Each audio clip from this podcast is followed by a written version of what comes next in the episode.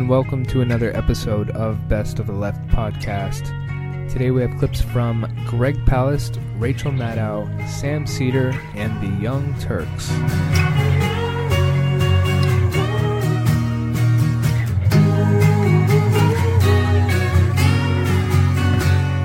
Uh, we're joined now by Bill Buzenberg, who's the executive director of the Center for Public Integrity. Uh, he's joining us live tonight to talk about Center for Public Integrity's new website and project, which is called the War Card. Uh, it documents and organizes into a searchable, simple online database hundreds of false statements made by the president, the vice president, uh, Condoleezza Rice, Donald Rumsfeld, Colin Powell, uh, Paul Wolfowitz, Ari Fleischer, Scott McClellan, uh, in the years following 9-11. It documents hundreds of false statements about Iraq, Iraq's links to terrorism, and Iraq's alleged weapons of mass destruction. Um, these statements, of course, were the uh, were the bricks that paved the road to uh, to, to our invasion of Iraq in 2003. Center for Public Integrity is a nonprofit organization that's dedicated to producing investigative journalism on issues of public concern. Uh, Bill Buzenberg, thanks so much for joining us. Happy to do so. Good evening. Uh, first of all, I want to say congratulations on the um, the splash with which this report and this project uh, have been introduced. You guys have received a ton of coverage today. Um, I think r- rather substantive coverage. You've got to be you've got to be happy with uh, with the way this is being received. Yeah, there's been a, a, tremendous response. It's hit the blogosphere clearly, but it was in the Times this morning and uh, Yahoo number one, and it's in the Post on a blog tonight. And there's a lot of a lot of coverage, a lot of attention, and I think it provides a important service for people that has not existed up to now. Do you um, expect kind of political retaliation from the administration or from supporters of the administration for having uh, for having done this? I'm not sure what you mean by that exactly. There's some criticism, of course, but it's very interesting to me that nobody, I mean, we've gotten phone calls and emails and, you know, the usual sorts of things, but this is, this is the public record. Yeah. I mean, these statements were all made by these eight top administration officials. No one disputes that they made these statements. What we did is just, you know, list every single one of them. There's 935 false statements, who said it and when they said it, and made that public. And I think, you know, that's, uh, that's on the record. It's just no one's pulled it together this way. And no one then, if you haven't pulled it together this way, you don't see the spikes in these statements and when they occurred, which then allows you to see the orchestration that was really behind it. When you say orchestration, what do you mean? Well, let's take the first big spike occurred in 2002. This means many more statements were made, and it goes up just at the time of the uh, Congress considering the Iraq War resolution and the midterm elections. That's a big spike. Mm. And then you see the next big spike, which is about twice as big, occurred just about the time Secretary Powell is addressing the UN Security Council and before the war starts. And it was when a draft resolution was introduced at the UN. So you see that this was not an accident when you make these statements, and we only focused on two really clear statements. The ones that you mentioned that, you know, Iraq has weapons of mass destruction, which they did not, and that they are linked to Al Qaeda, which they were not. So we focused on those two direct statements and then tracked when they were made and who made them. And you see the spikes are, are timed to come out with uh, other events.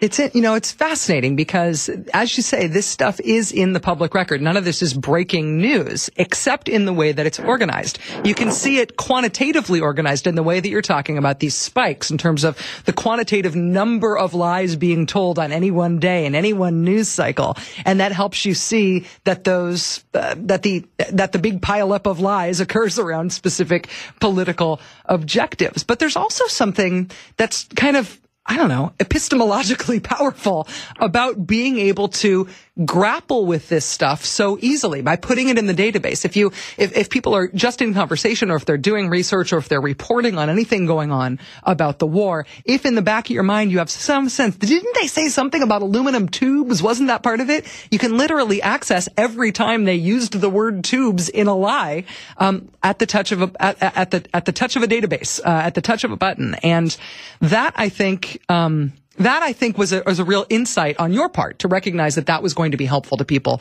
uh, to put it in this searchable form. We, we, we allow these Boolean searches so you can go in and do the words you want. You can do mobile labs and see exactly when they talked about mobile labs. But what we also did in this database There are 25 different government reports and intelligence committee reports and books that have been written since the war began. We have combed through those books and taken out excerpts that report on what is being said.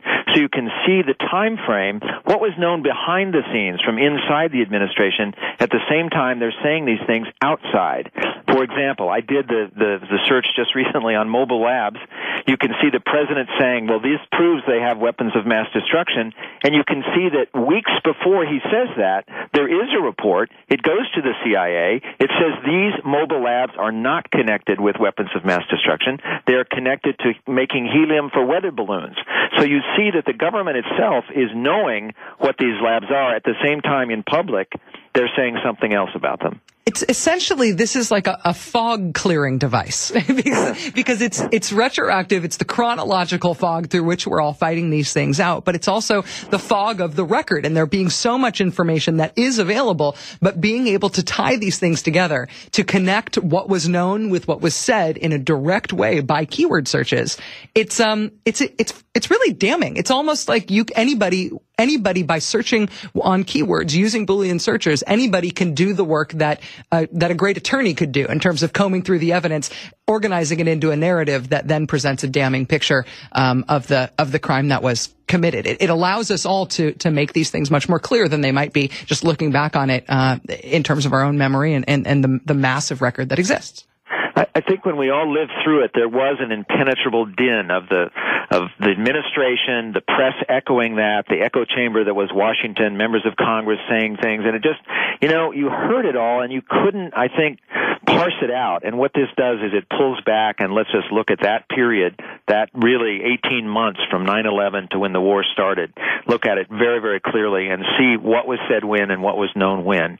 And you know, no one in all the criticism we've gotten, no one has taken issue that this isn't exactly what was said and wasn't exactly the record. And that's the work that I want to give credit to Chuck Lewis and the Fund for Independence in Journalism, which started two and a half years ago, started collecting this information, and then together we've been putting it out and we've created the database and, and made it possible to for anybody to look at it at publicintegrity.org.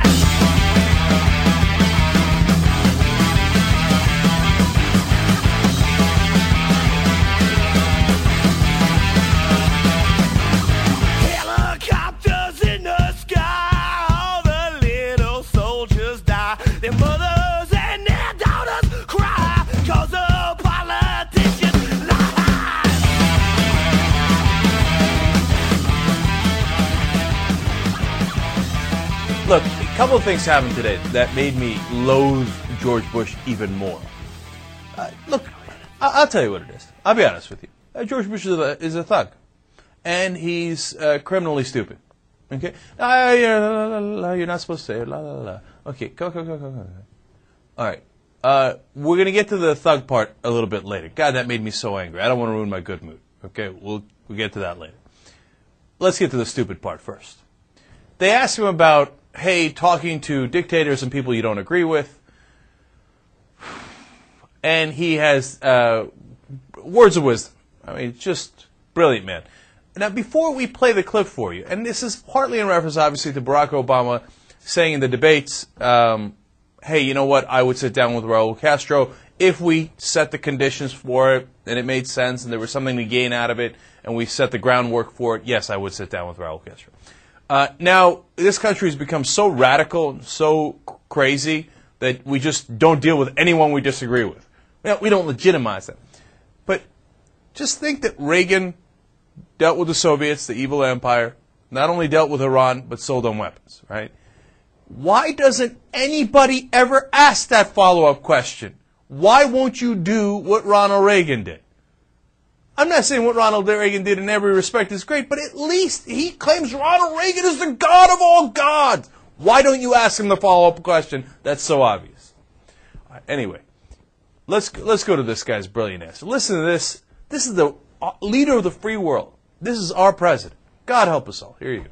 Uh, I'd like to ask you about another issue that's kind of come up on the campaign trail in terms of discussion, which is this is a point of view that has been espoused that uh, we would be better off if we talked to our adversaries, in particular Iran and Cuba, you know, without preconditions. Mm-hmm. Um, And as president, you've obviously considered and rejected this approach. And I'm wondering if you can, uh, you know, give us a little bit of uh, insight into your thinking about this and uh, just explain to the American people what is lost by, uh, you know, talking with those with whom we disagree. What's lost with, by embracing a tyrant who puts his people in prison because of their political beliefs?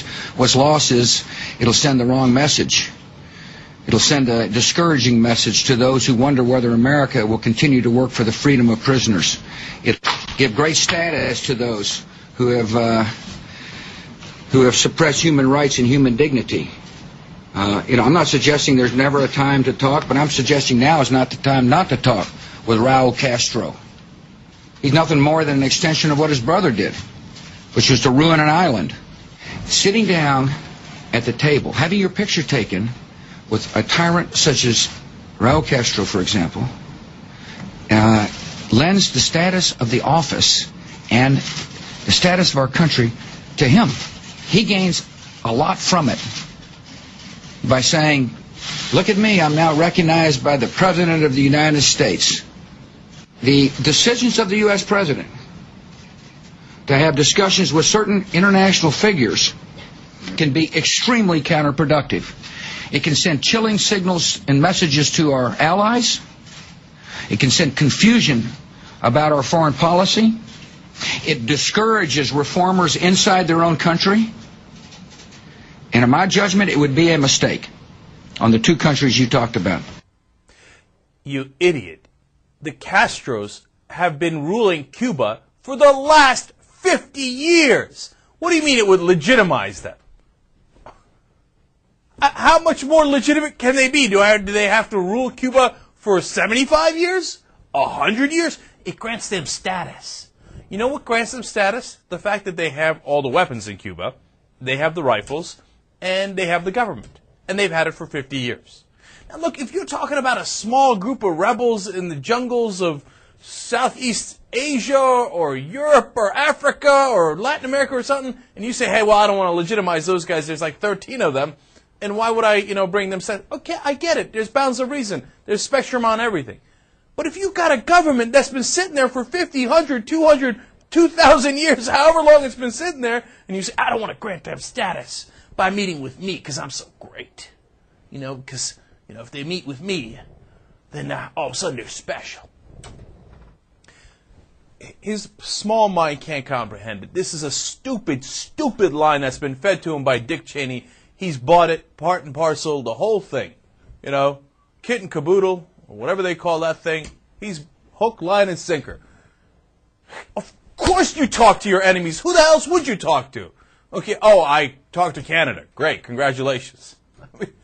It's easy, of course, it's easy to talk to Canada. The point is, you talk to Cuba and you talk to Iran to try to get beyond your problems. Could you imagine if Reagan didn't talk to the Soviet Union, or the Bush didn't, or Kennedy didn't, or Johnson didn't, or Nixon didn't? None of those guys did. Uh, all they did was sit around and talk to Canada.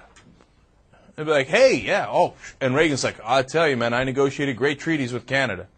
It's awesome. Ke- And Kennedy's like, oh, you won't believe the terms I've come to with Sweden.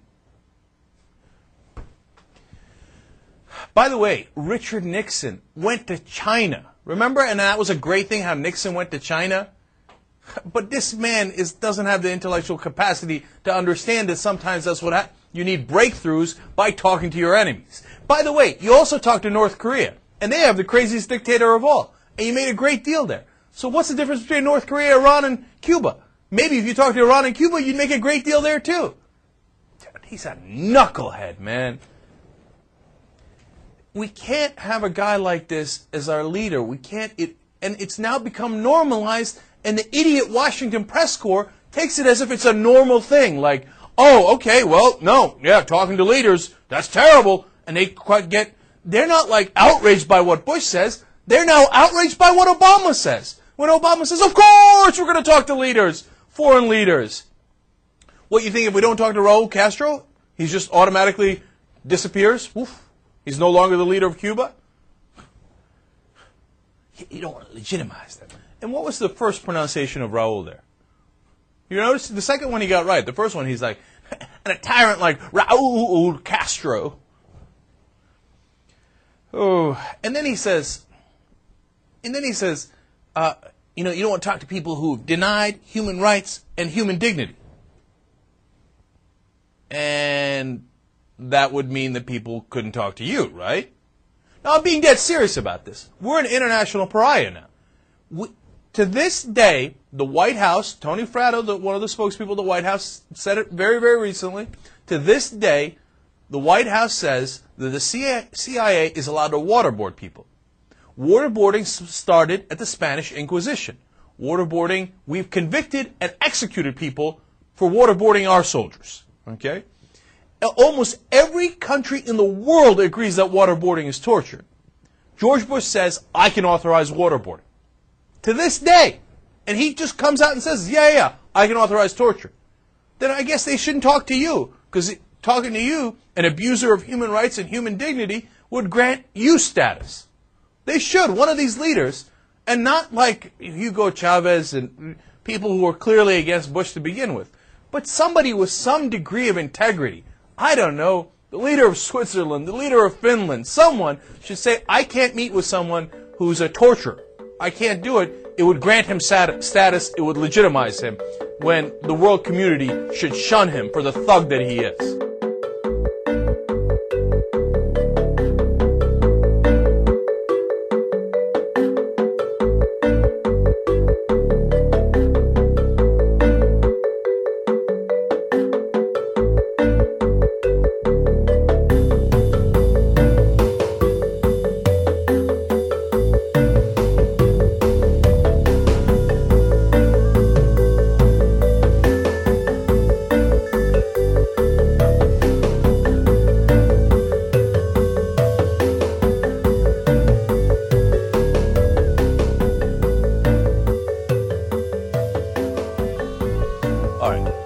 Got the pictures? New pictures today from Abu Ghraib. Now, look, look, look, before we put them on, I want to be very clear. These are not safe for work, okay? And they're not safe for kids. I'm not, I'm not playing about it, okay? So be careful here. I'm going to give you a couple seconds here to adjust, all right? Now, look at what George Bush authorized. And you're talking to me about people who deny human rights and human dignity?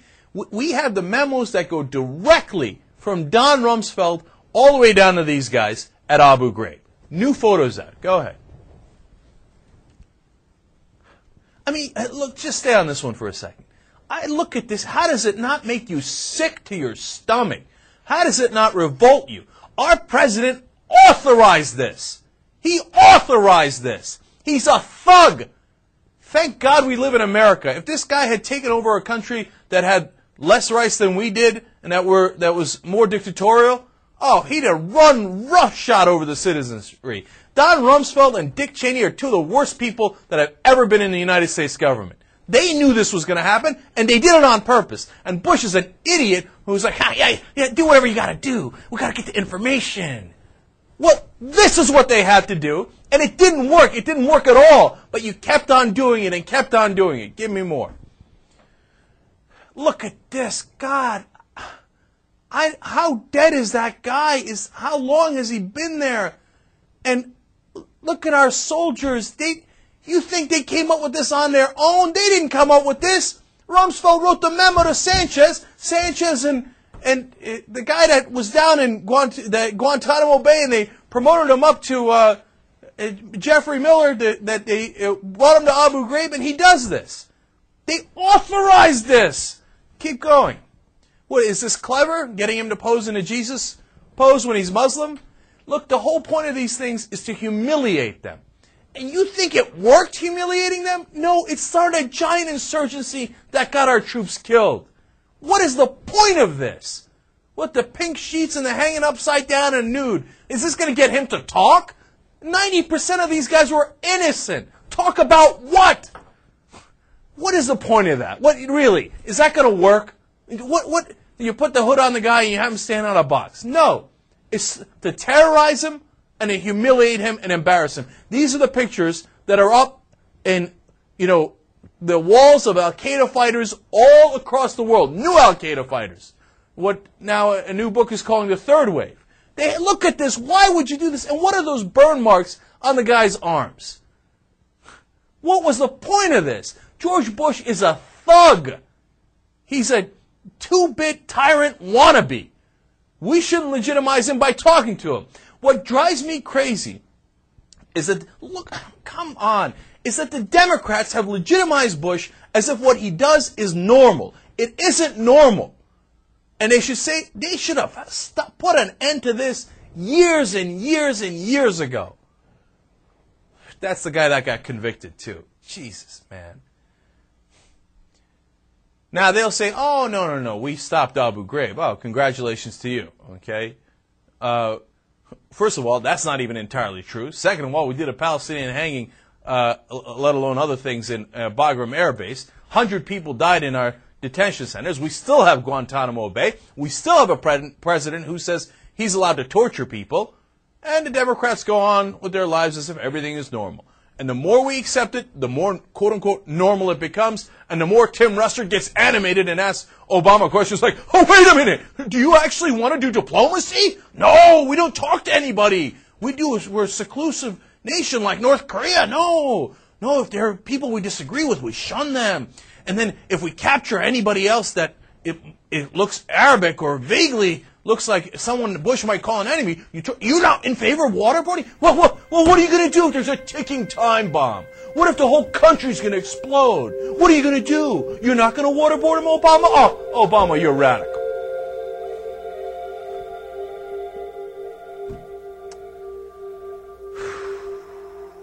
We can't allow this to continue to be seen as normal. It is not normal.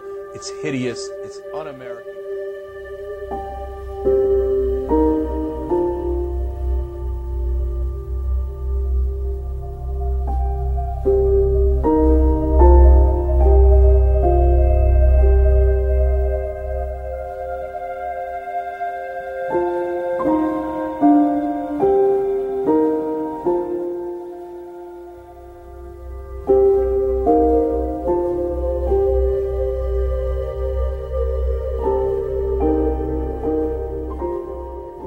President Bush has decided to send Dick Cheney to the Middle East on a, quote, peace mission. Dick Cheney, peace mission. President Bush also decided to send raw oysters that had been sitting in the sun all day to a friend with the stomach flu. And he sent a gallon of gas to his neighbor's house when it was on fire. And he sent a consolation hooker to the family of David Vitter when the senator was beset by scandal last year. So I wouldn't read too much into Dick Cheney's prospects as peace envoy to the East. Are you kidding me? Handily, though, uh, Cheney will be stopping into Saudi Arabia on his trip to the Middle East, presumably to pick up further instructions from his boss and to check to see if any messages have been left for him at his main office, which of course is located inside the air conditioned comfort of King Abdullah's pants. Oil, meanwhile, has shot up to $109 a barrel. Thanks, Abdullah. And AAA says gas will probably hit 4 bucks a gallon this summer. Pay no attention to the hundreds of thousands of American troops in the Middle East and your vice president decamping to Saudi Arabia and the fact that gas is going to hit 4 bucks a gallon by summer. These things are totally unrelated. Nothing to do with each other. Also, did I mention there's a hooker story in the news? Hookers! Hookers! Hookers. How psyched is the president that the hookers story ended up in the news today, blotting out all other news sun? So we get the hooker story today instead of the American president vetoed a ban on torture news. And now, a message from the President of the United States, George W. Bush. My boyfriend on Saturday morning introduced, as he always does, introduced the president for his weekly radio address. Freedom from fear. No, not that president. The current one. Quite a contrast, actually. Al Qaeda remains determined to attack America again. Freedom from fear. Sorry, I keep going back to the FDR thing. I just get stuck on it. Every time our current president stands up in front of the country and says, Be afraid, America! Be afraid! Two years ago, Osama bin Laden warned the American people, quote, operations are under preparation, and you will see them on your own ground once they are finished. Can we make a deal? You can use Osama bin Laden for political purposes. You can remind us how scary Osama bin Laden is. You can talk about 9 11 for political purposes if and when you're actually making a credible case for going after Osama bin Laden. I don't know where he is. Nor, do, you know, I just don't spend that much time on him. And uh, you know, again, I don't know where he is. I, uh, I, I, I repeat what I said. I truly am not that concerned about him. This Saturday morning radio address from our president was not about actually catching Osama bin Laden or hardening us up as a target or making the country uh, any um, more safe, doing anything about the things by, for, by which they are scaring us, as usual. It was about making sure, um, actually, this time, that no Americans are prosecuted for torturing people. That's the grounds on which he did the Be Afraid, Think of Me When You Think of Death dance this Saturday. President Bush vetoed the ban on torture uh, that was passed by the U.S. Congress. John McCain, the Republican nominee for president, sided with President Bush on this veto. He also voted against the torture ban, even though the media still gives him credit for being an anti torture guy, inexplicably. Uh, McCain sided with Bush in terms of Bush's anti torture ban veto, but you would not know it from the press coverage.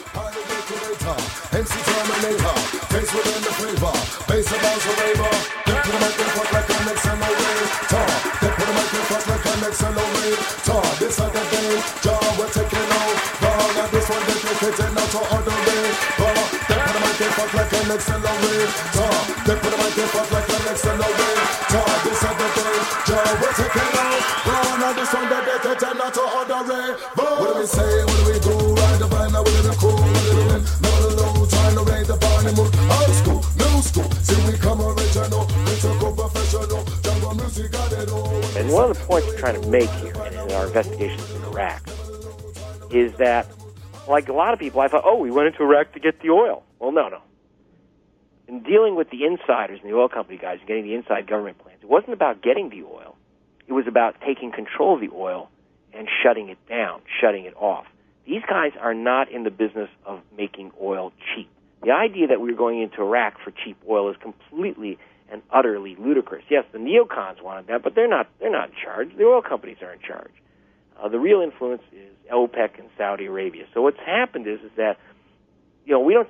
Exxon doesn't send in its exploration company, the 101st Airborne, to find oil and bring it back and make it cheap to fill up your Hummer. We went in there to find the oil and shut off the spigot, which we've successfully done. Bill Clinton came into office with oil at 18 bucks a barrel. With 6 million barrels a day off the market, which is what Iraq could produce, oil went to 100 bucks a barrel. So he went from $18 a barrel to, well, now it's about 80 some dollars a barrel. 18 to 80. Mission accomplished. That's what it was about. It wasn't about getting oil, it was about cutting off the supply. So the original intent when Paul Wolfowitz stood up and he said this this war is going to be paid for with the oil reserves in in Iraq, do you think he perjured himself or did he really think that that's what they were going to do, go in and take control, sell it and pay for the war? I BBC had me investigate this. No one actually investigated. Everyone was looking at the issue of weapons of mass destruction, which is obvious con. But no one's asking the simple question: how much is this puppy really going to cost? Wolfowitz said the Iraqis will pay for it themselves. We can drop the bombs; and they'll pay us for the bombs, right? Um, no, no. He knew very well, and I know he knew well because I spoke to the experts within the government, within the Department of Energy and the international uh, and the um, the uh, Department of Energy's uh, uh, international specialists who were feeding the material to, to uh, uh, Wolfowitz, saying that ain't going to happen. You're not going to bomb this infrastructure and put this place on fire and get more oil out of it. That ain't happening. And um, he knew it. Now, did he perjure himself? No, I checked that out too. He did not perjure himself. And I'll tell you why. Ever since Elliott Abrams was convicted of perjury, uh, Reagan's boy during the Iran Contra scandal, right? Um, these guys don't take, they don't swear an oath to tell the truth. So Wolfowitz never raised his hand to swear to tell the truth, the whole truth, so help him God. If you don't swear to tell the truth, if you are not sworn under oath when you testify to Congress, you cannot commit perjury. You can lie, but it ain't perjury. So it's That's, not against the law to lie as nope. long as you're, wow. That's How about so- that? And that's true in a court case. That if you remember during the 9/11 hearings and and during the Iraq hearings, there's a huge controversy over Mm-hmm. whether uh, Cheney and Bush and anyone in the administration uh, could be sworn. Why in the world wouldn't they agree to be sworn to tell the truth? The answer is if they lied and got caught, that's perjury. But if you, you know, if you don't tell the truth and you're not sworn, well, shame on you. That's about it. And and well, I remember when when all of these big oil guys had to go and and be heard, and uh, Maria Cantwell wanted from uh, Washington State wanted to have them sworn in, and Ted Stevens, our own Uncle Ted from here, uh, what does he do? He he threw a fit. He threw an absolute fit and said that they they were honorable men and had no reason to swear in. But it If they're goes. honorable men, then why not swear to tell the truth?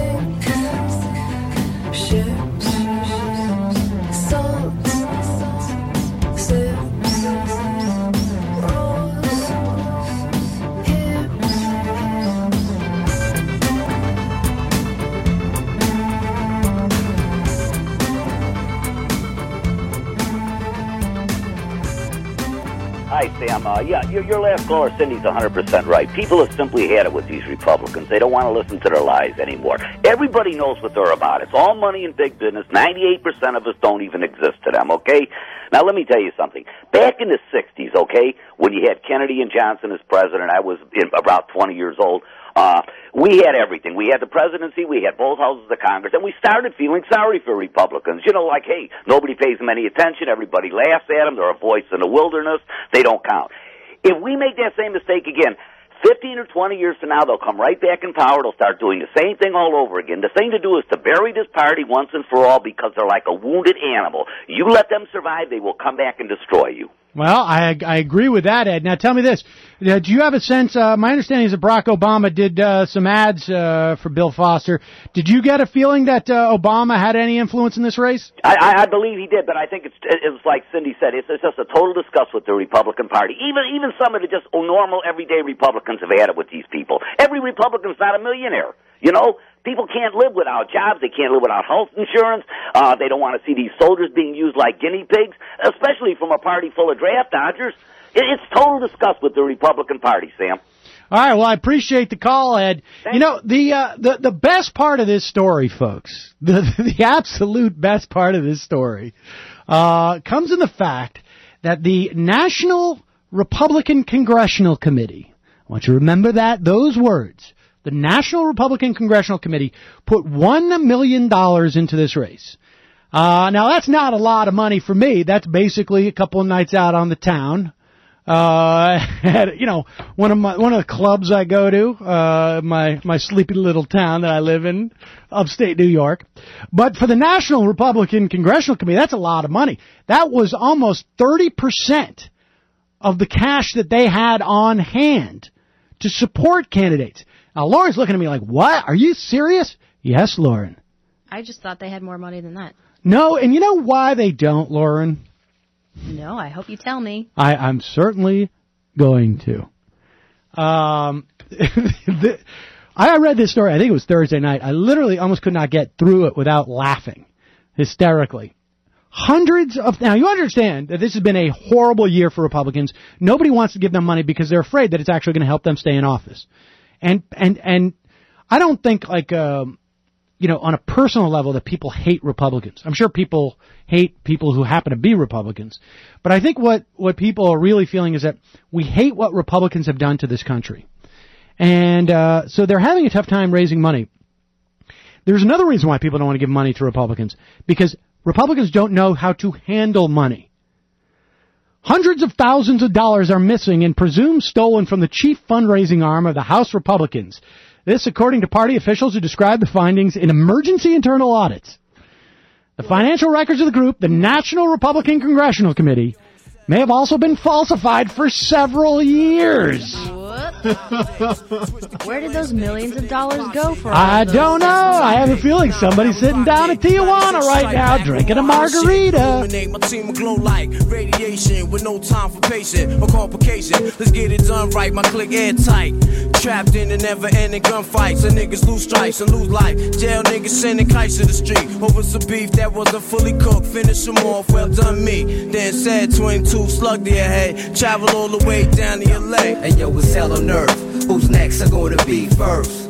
The project's frontline, and the enemy is one time. I ain't gotta tell you. It's right in front of your eye. And yo, it's hell on earth. Who's next are gonna be first? The project's frontline, and the enemy Uh, so, uh, Christy, time. I ain't now what's this? I understand. Apparently, Right in front of your there was no connection uh, between uh, Iraq and Al Qaeda. That's shocking to me. Absolutely shocking. But this was actually a story that, that started at the beginning of the week and then took a, a weird twist in the middle when the Pentagon tried to censor a report. And it got absolutely no press, I guess because there was no way to tie hookers to it. That's my new theory. Right. From now on, if there's a big story, we just need to figure out how to get Larry King to have a hooker on to talk about it, and uh, th- then we'll be golden with the media coverage. Yes, I guess that's true. I mean, and even even just the simple generic prostitute won't really work because um, uh, Washington's full of those. Exactly, exactly. But yeah, the the Pentagon, um, you know, we've known that there's been no link between Al Qaeda and Saddam for years now. The 9/11 Commission report said that. The Senate Intel Committee report said that. But the the Bush White House the whole time has said, "But you don't know what we know." We've got the inside scoop. We can still say that, you know, you can't tell the difference between the two because you ju- just don't know what we're talking about. We've got the inside story. And this week, um, the Pentagon finally came out with the inside story. They went through 600,000 documents that they basically found in Saddam's file cabinets and went through every single one and found out, ta-da, there is no link between Saddam and Al Qaeda, regardless of what the White House said before the war. And it was interesting because this is from the Pentagon. This wasn't an outside group. So the story broke, I believe it was Monday, that this report was coming out on Tuesday. There was an executive summary up on the Pentagon website. And then Tuesday, this is when things got strange, the executive summary came down. The Pentagon canceled the press release about it, canceled the press briefing about it, announced it would no longer be putting the report up on the site as promised. But then they said, don't worry, this is not censorship. You can still get a copy of the report if you put it in a request in writing, and we will put it on a CD and mail it to you through the U.S. Postal Service, taking you know the the normal six to six to eight weeks to arrive instead of emailing it. So wow, that's uh, uh, there you go. There's your sunshine. Well, uh, so uh, apparently, Glenn, the the uh, the administration still is attempting to uh, hide the truth from the American public about Iraq. Obviously, this is an attempt to. Um, to help uh, John McCain, who has desired uh, or has basically uh, promised 100 years of occupation of Iraq and more wars. Right, but you know, at the end of the day, this war is, is probably now the single most unpopular war in all of American history, just in terms of how sustained the unpopularity is and how how irrevocable it is. And what's really bizarre is you see this effort on the part of you know the media establishment, the political establishment, to, constantly claim that the war is getting more popular, that it's actually going to be a, an asset for the Republicans. And you know what Americans have realized is it's one of the most absurd things in, in, in modern history that we invaded this country against almost the opposition of the entire world based on justifications that turned out to be completely false. Um, and Americans know that, and they're never going to change their minds about it. And and yet the establishment continues to propagate this fantasy that the war is now popular and that McCain's support for eternal occupation will somehow help him. And I think stories like this don't really move public opinion because people have already reached the conclusion that they were tricked into supporting this invasion based on false pretenses, and there's just no reason whatsoever for us to continue to be there. Although, Glenn, you'll love this. The uh, Pentagon guy actually, when he was talking about canceling the report and canceling access, actually said, we had no idea that there would be this many political ramifications to this report. So I thought, wow, maybe they really just are that clueless. They were they were shocked, just shocked that people still cared that the lies had been told to get us into the war in the first place. Wow, that is. I mean, you know, it sounds like that may even be the case. I mean, it, what it sounds like to me is that they put this out there, and somebody from the uh, political shop at the White House said, uh, "Take that down. We have an election to, um, if not win, at least uh, attempt to steal." Time is becoming more precious than gold. All those times wasted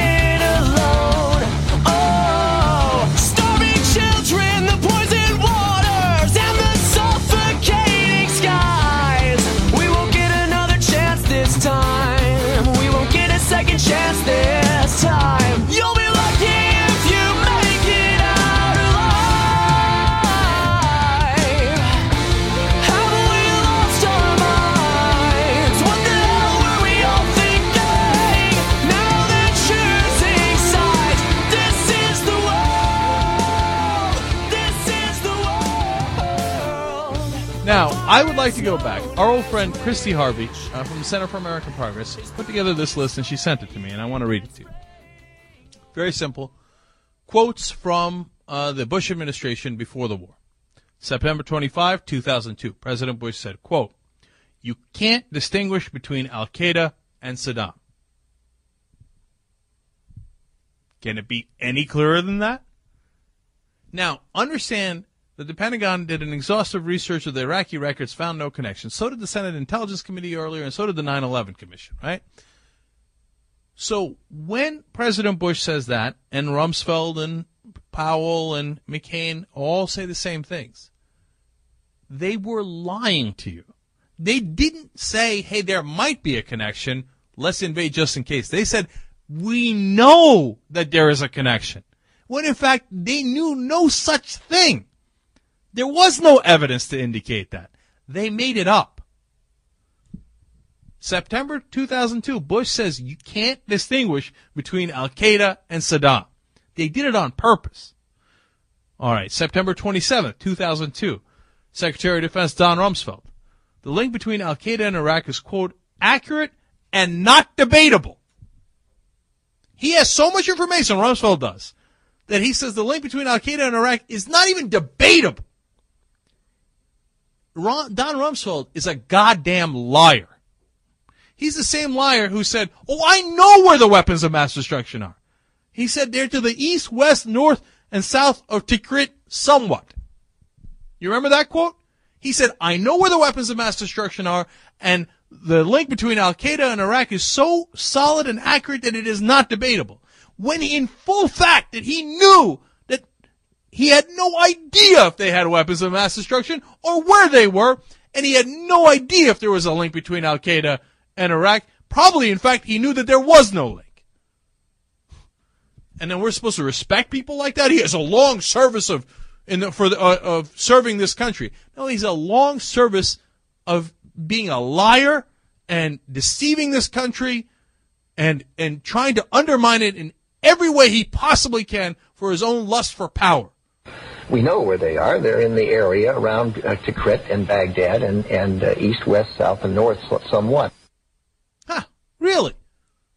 Every time I hear that quote, I want to get that Rumsfeld in here and ask him, well, then where the fuck were they? Liar, man. This guy makes me sick to my stomach. We're supposed to respect people like this? You bet. Not even close. Here we go. In September 28, 2002, Secretary Rumsfeld said uh, that today the American intelligence had bulletproof evidence of links between Al Qaeda and the government of, of President Saddam Hussein of Iraq. Bulletproof. oh, looking that. Ah, huh. Don Rumsfeld with uh, Saddam Hussein in 1983. I wonder who sold him the chemical weapons. Wonder who that was. This guy's been running a scam on us for decades. Yes. This is Don Rumsfeld. Scamming, lying mother. Oh, show that picture. Jesus, go ahead, put it up. Gee, I wonder, huh? These guys have been up to this for quite a while, haven't they? Since uh, President Ford put them together. May God rest his soul. Great President Ford, who was such a class act and brought these two assholes together and sent them like a like a plague to us for the rest of uh, uh, you know our lifetimes to screw with the U.S. government. All So right. you ought to just back off. Come and get a piece, Don Rumsfeld. All right. November 1st, 2002. You think I'm done? I'm not close to done. November 1st, 2002. President Bush, quote, We know Iraq has got ties with Al Qaeda. We know it. We know it. We know it. President Bush, you knew no such thing. You lied about it. You lied us into war. People say, oh no, it was an honest mistake. Honest mistake, my ass. How stupid do you have to be? November 14th, 2002. Secretary Rumsfeld. There is no question but that these have been inter- but that there have been interactions between the Iraqi government, Iraqi officials, and Al Qaeda operatives. They have occurred over a span of some eight or ten years to our knowledge. There are currently Al Qaeda in Iraq. I mean, the man got specific with his lies. Just made up bullshit out of the thin air. Oh, we know that there's been contacts between the Iraqi officials and the Al Qaeda guys, and it spans eight to ten years. Now we find out none of it was true. Not even close. Not within miles. Just pulled it right out of his ass, put it on the table, and the American media licked it all up. You think they won't do it again with Iran? You think 10 months isn't enough time? They don't have enough public support? Bush has told you a million times he doesn't give a flying fuck about public support. The man's at 19% approval rating. Do you think he cares about public support? The only man lower is Dick Cheney. You think they care about public support? They don't have enough public support to bomb Iran. Well, don't worry, Admiral Fallon's standing in the way. Oh, oops. Admiral Fallon just resigned. Oh well. I'm not done yet. January 26, 2003. The great Secretary of State Colin Powell. What a sad, sad man. Quote, the more we wait, the more chance there is for this dictator with clear ties to terrorist groups, including Al Qaeda, to pass a weapon, share a technology, or use these weapons again. Well, clear evidence. A, he didn't have the weapons. B, he had no ties to Al Qaeda. Colin Powell made it up, lied. February 5th, 2003. Colin Powell again. But what I want to bring to your attention today is the potentially much more sinister nexus between Iraq and the Al Qaeda terrorist network, a nexus that combines classic terrorist organizations and modern methods of murder. I'm not making that up. He said that. Sinister murder connection, Al Qaeda, Iraq. Boo! Let's attack. The guys who attacked us on 9/11 was Al Qaeda, Al Qaeda, Iraq, Al Qaeda, Iraq. Oh, what we we lied you into war? What do you mean we lied you into war? Oh, the stuff about mass weapons of mass destruction, and we just made that up. Oh, hmm. who could have known? Oh, links between Iraq and Al Qaeda. Pulled it out of our ass. Nah, who could have known? Criminal liars is what they all are. I got one more for you. Let's not forget this. October 10th, 2002. Senator John McCain. Huh, interesting. Let's see what he had to say. Fa- quote, failure to end the danger posed by Saddam Hussein's Iraq makes it more likely that the interaction we believe to have occurred between members of Al Qaeda and Saddam's regime may increasingly take the form of active cooperation to target the United States. John McCain is a goddamn liar. He had no such information, none whatsoever. Made it out of, made it up out of whole cloth and just threw it out there so he could get his way with his buddies Don Rumsfeld, Dick Cheney, and George Bush so they could get the war with Iraq. Liar! Absolute liar!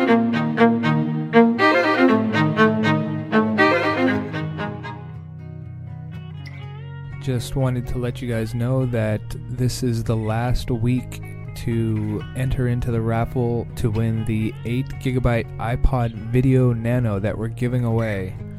So if you wanted to get in on that, you have until midnight on March 31st to send us your clips.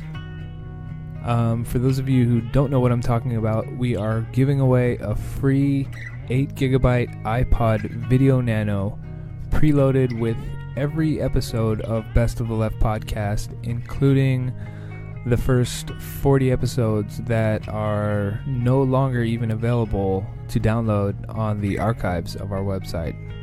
for more details, check out the Send Us Clips page on our website. And I think that's going to wrap it up for this episode. Thanks for listening, everyone, and I'll catch you all on the flip side. Peace. Fine lines now black and white. 'cause you took apart a picture that wasn't right. Pitch burning on a shining sheet. The only maker that you wanna meet. A dying man in a living room. Whose shadow bases the floor. Will take you out any